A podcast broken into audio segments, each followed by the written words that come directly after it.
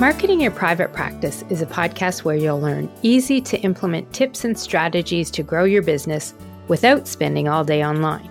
I'm your host, Kathy Koliakovo, and I teach practitioners the Thrive marketing method to create simple and streamlined plans by focusing on long term strategies, not just social media.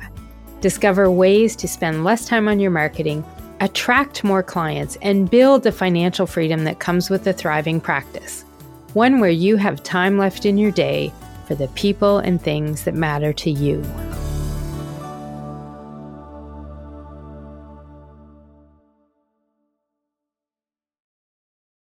Hey there, private practice heroes. This is Kathy Koliakovo, and thanks for listening to the podcast today.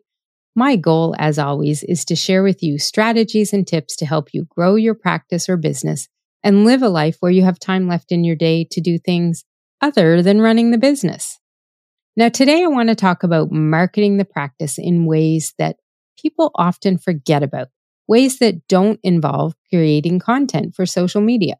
Because let's get real for a second. We all know the allure of social media. It's quick, it's flashy, it feels like everyone's on it. So the thought is, your clients must be there too.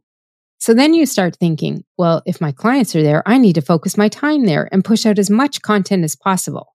And when it starts sticking, I know it'll be working and then I can do even more and get even more clients.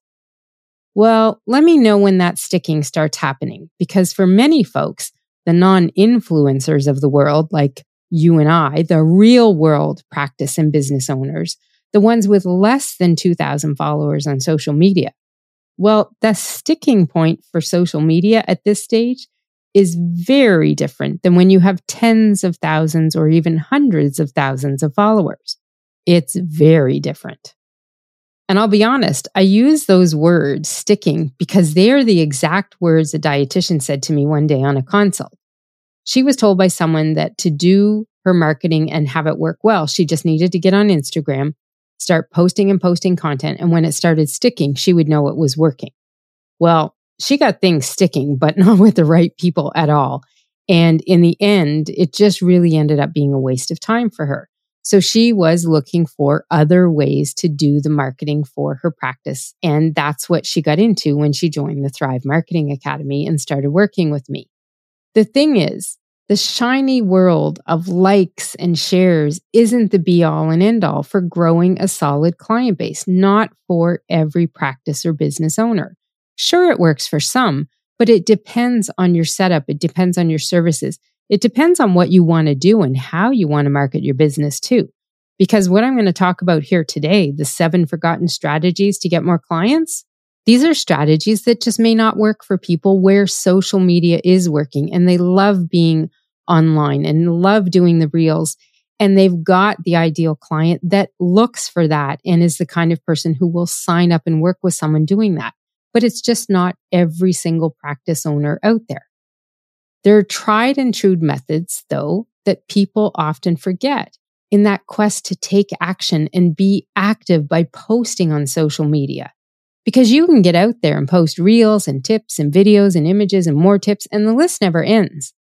But if that's not getting any stickiness for you and people aren't reacting to it and you're not getting traction, you may want to look at some of these tried and true methods, these forgotten ways and strategies, which honestly are about genuine connections, real conversations, getting out there and talking to people and building trust in a way that many have stopped doing because of the lure of social media and online marketing. And guess what? Oftentimes, the connections you make from these offline marketing strategies tend to stick around longer and run deeper than the online ones. Most people will find that they're more invested in someone if you've had a coffee chat with them or met with them at an event or speak at a local bookstore and do a small presentation on nutrition or mindfulness. These kinds of connections that you make are often deeper than those you'll make with someone where you just scroll past and see them on an Instagram post. And like I said, that connection and stickiness, it does happen for some people on social media. But when you're not at the influencer level and you're not the type of person that wants to get out there and share things with the world on video, then sometimes those odds will be stacked against you. So, what can you do that will work for you? Well, it's often all about getting back to the basics of marketing a practice or business and using some of these forgotten strategies. They can often lead to richer relationships, more referrals, a practice booked with clients, and clients that really feel true to you because they're your ideal client, the person you really want to work with. So while it feels good to stay behind your screen of your computer or your phone and create a ton of content, if you're not getting results from that, don't forget about the power of some of these good old fashioned marketing strategies. And you're not going to forget because I've got some samples for you here today. So let's dive into these ways that you can do marketing that people have forgotten about in this day and age of social media. Now, the first one that we've got here is to get out and attend some local networking events and do it consistently. Now, I know a lot of us fell off the wagon with this when COVID hit in 2020 and things went online, but for the most part, people are getting back out there in the real world. Sometimes it's a hybrid type of connection. Sometimes it's less often than it might have been pre COVID. But the idea is here is there are all sorts of networking groups and events and places for business owners to connect local professionals, even community or mom groups or sports groups. And you want to get out there and find them, try them, and join them. And when you find ones that fit you and are really working well, that's where you're going to find that those kinds of networking events are going to pay off even more when you start attending them consistently. So I really want you to think about finding these places and then set a goal for yourself really to check out some of these groups. When you test them out, go out there, try some, you'll find a couple that work. Then be consistent about taking part in them. And I will tell you, when I first started my business 15 years ago, I wanted nothing to do with networking.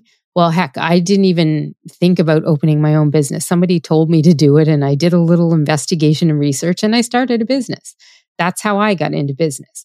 So when I was taking part in a program for entrepreneurs that included funding, they had requirements. One of them was to attend two networking events a month.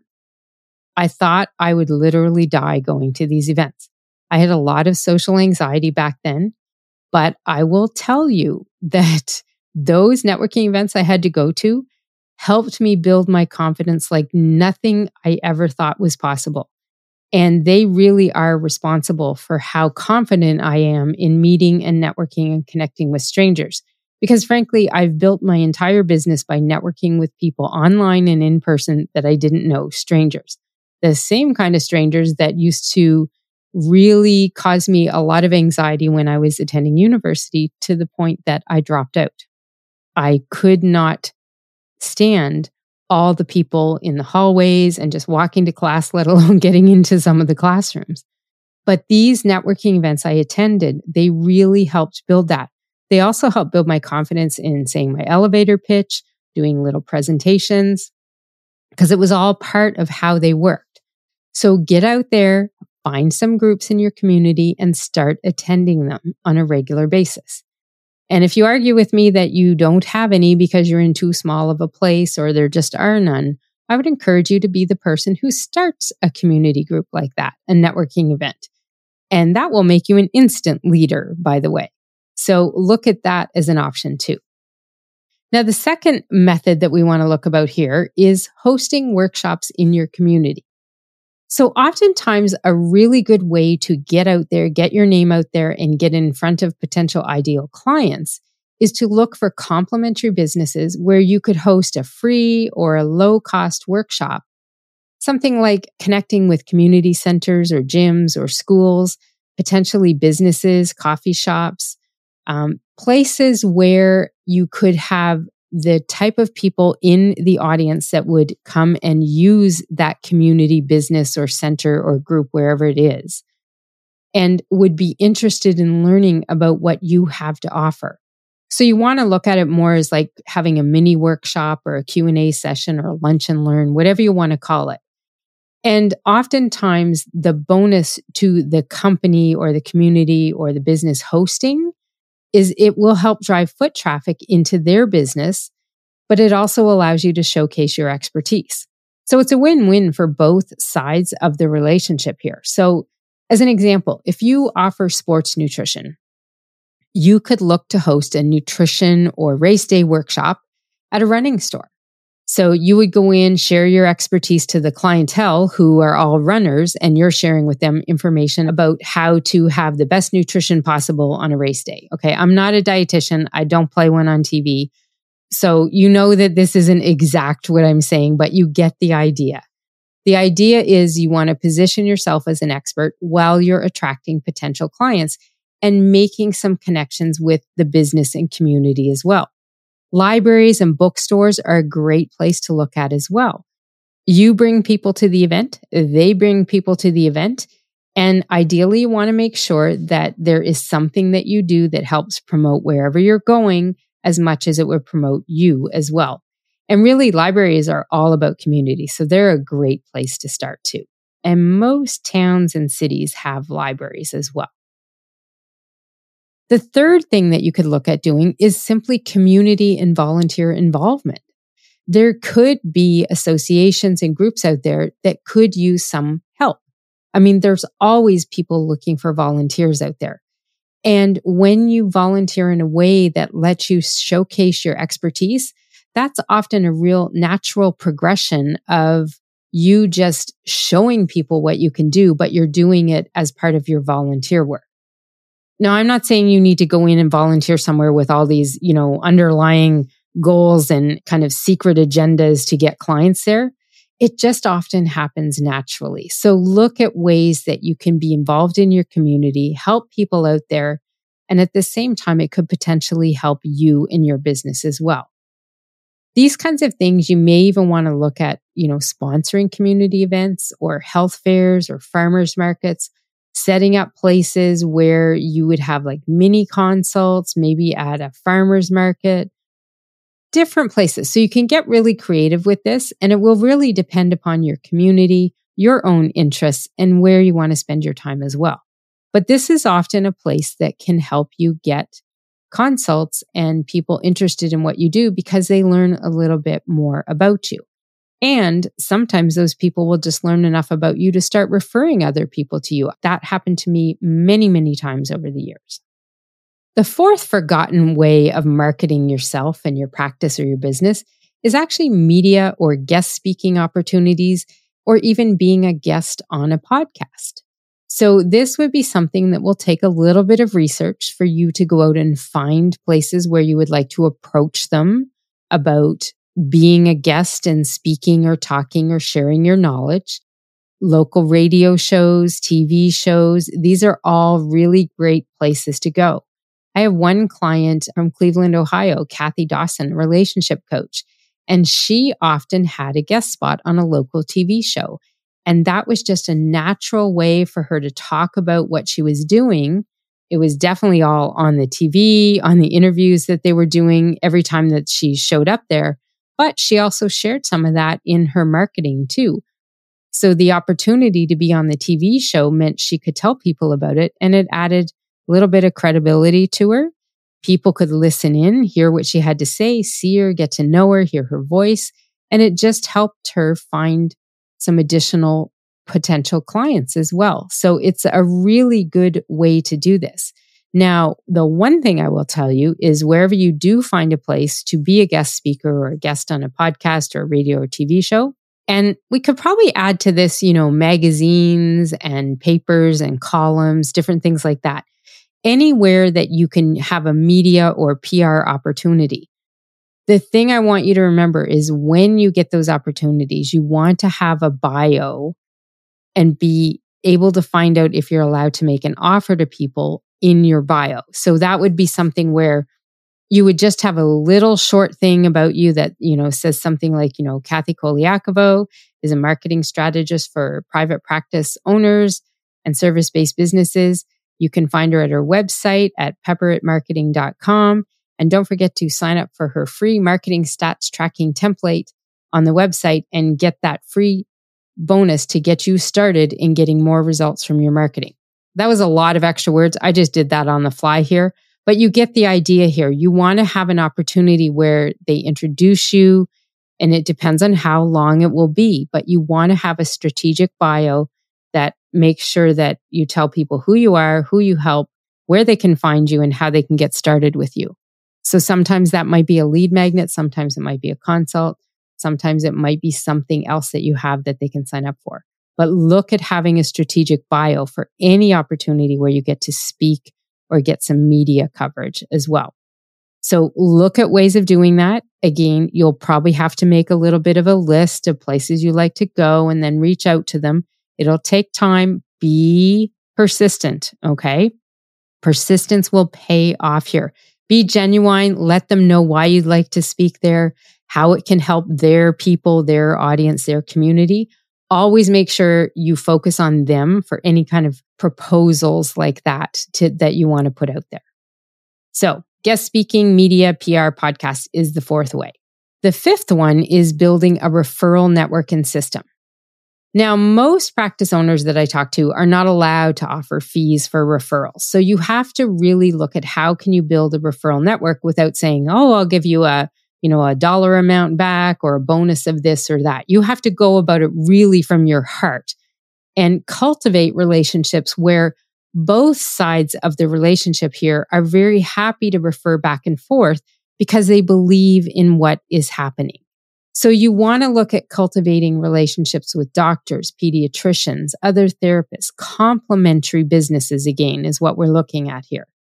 Folks who may work with similar clients, but don't offer the same services as you do. You will want to do some of this in person. Okay. It cannot be all by email. It cannot be all by dropping things off at a door and never talking to anybody. So you want to look at ways that you can stand out, ways that you can connect with them, meet with them, talk to them. You want to make sure that you have some back and forth so that both sides of this referral relationship understand the value each other provides and how you're going to help that person in the middle, which is the common client that you have. So you want to make sure that you have time, you talk to them, maybe you regularly check in with them, you want to build a good relationship with people like this. And I did talk a lot more about this in episode 11 of my podcast, where I shared seven elements for a successful offline referral marketing system. So I'll link to that in the show notes. But the idea is here you want to build these referral relationships and referral partners. You want to make sure people know how to refer to you, that they have business cards, maybe promotional material, maybe some extras to remind them of you and how you can help their clients. Um, I'll tell you, we have one rock star referral networking marketing person in my uh, inner circle program, my membership program.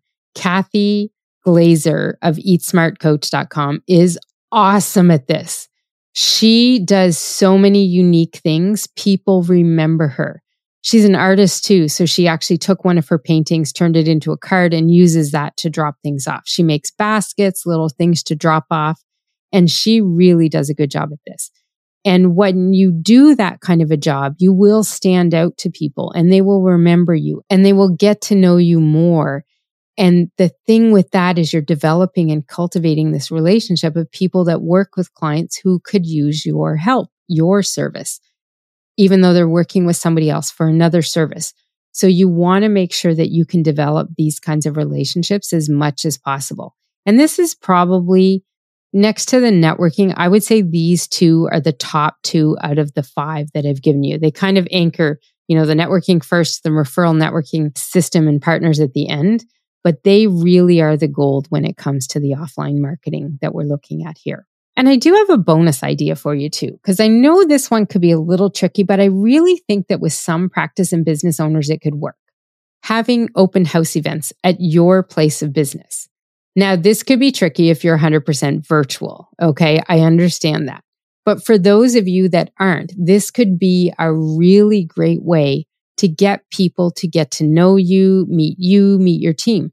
Have a time once a year, once every six months where potential clients can come in, they can drop by, they can meet everybody, they can learn about the services, you know, have some light refreshments, give out some free resources, make sure you brand them and they have a way to reach you from any resources that you put out there. Maybe you want to have some mini consults, whatever it is. And the thing is, you could also extend this to current clients. So almost look at it as a client appreciation type of thing. Now, I know with practice owners, this could be a real issue with confidentiality. So I understand this could be a little complicated here, but I just wanted to throw the idea out there because this could be something that could work for some of you out there. So just think of some ways that an open house type of client appreciation event could be possible for you.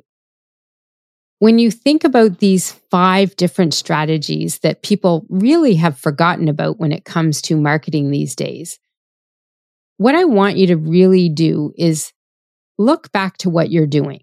And if you're finding yourself trying all sorts of online marketing that's not getting anywhere, think back and ask yourself Have you given some of these forgotten strategies a shot? Or have you left them behind for that shiny object syndrome of social media? Some of them, I'll be honest, some of these offline strategies are working like gangbusters for members in my Thrive Marketing Academy. And I'm not saying social media doesn't work, but it can't be all you have in your toolkit for marketing your practice or your business. You've got to diversify and try some new ways. So if you haven't done some of these five forgotten strategies, think about which ones you could incorporate into your business or your practice. And they do involve a lot of face to face, in person or meeting, or maybe talking on the phone. So it is going to be challenging at first. I know that it means getting out from behind your computer and getting out of your office or getting out of your house if you work from home. But I think you will find that if you can come up with some unique ways to do some of these different strategies, it's going to make you stand out from everybody else who is just stuck there behind their computer using social media almost as a cover. I'm marketing my business. I'm not getting very good results, but I'm going to keep on trying till it starts sticking. If you are in that stage now, I really encourage you to try one of these different five forgotten marketing strategies.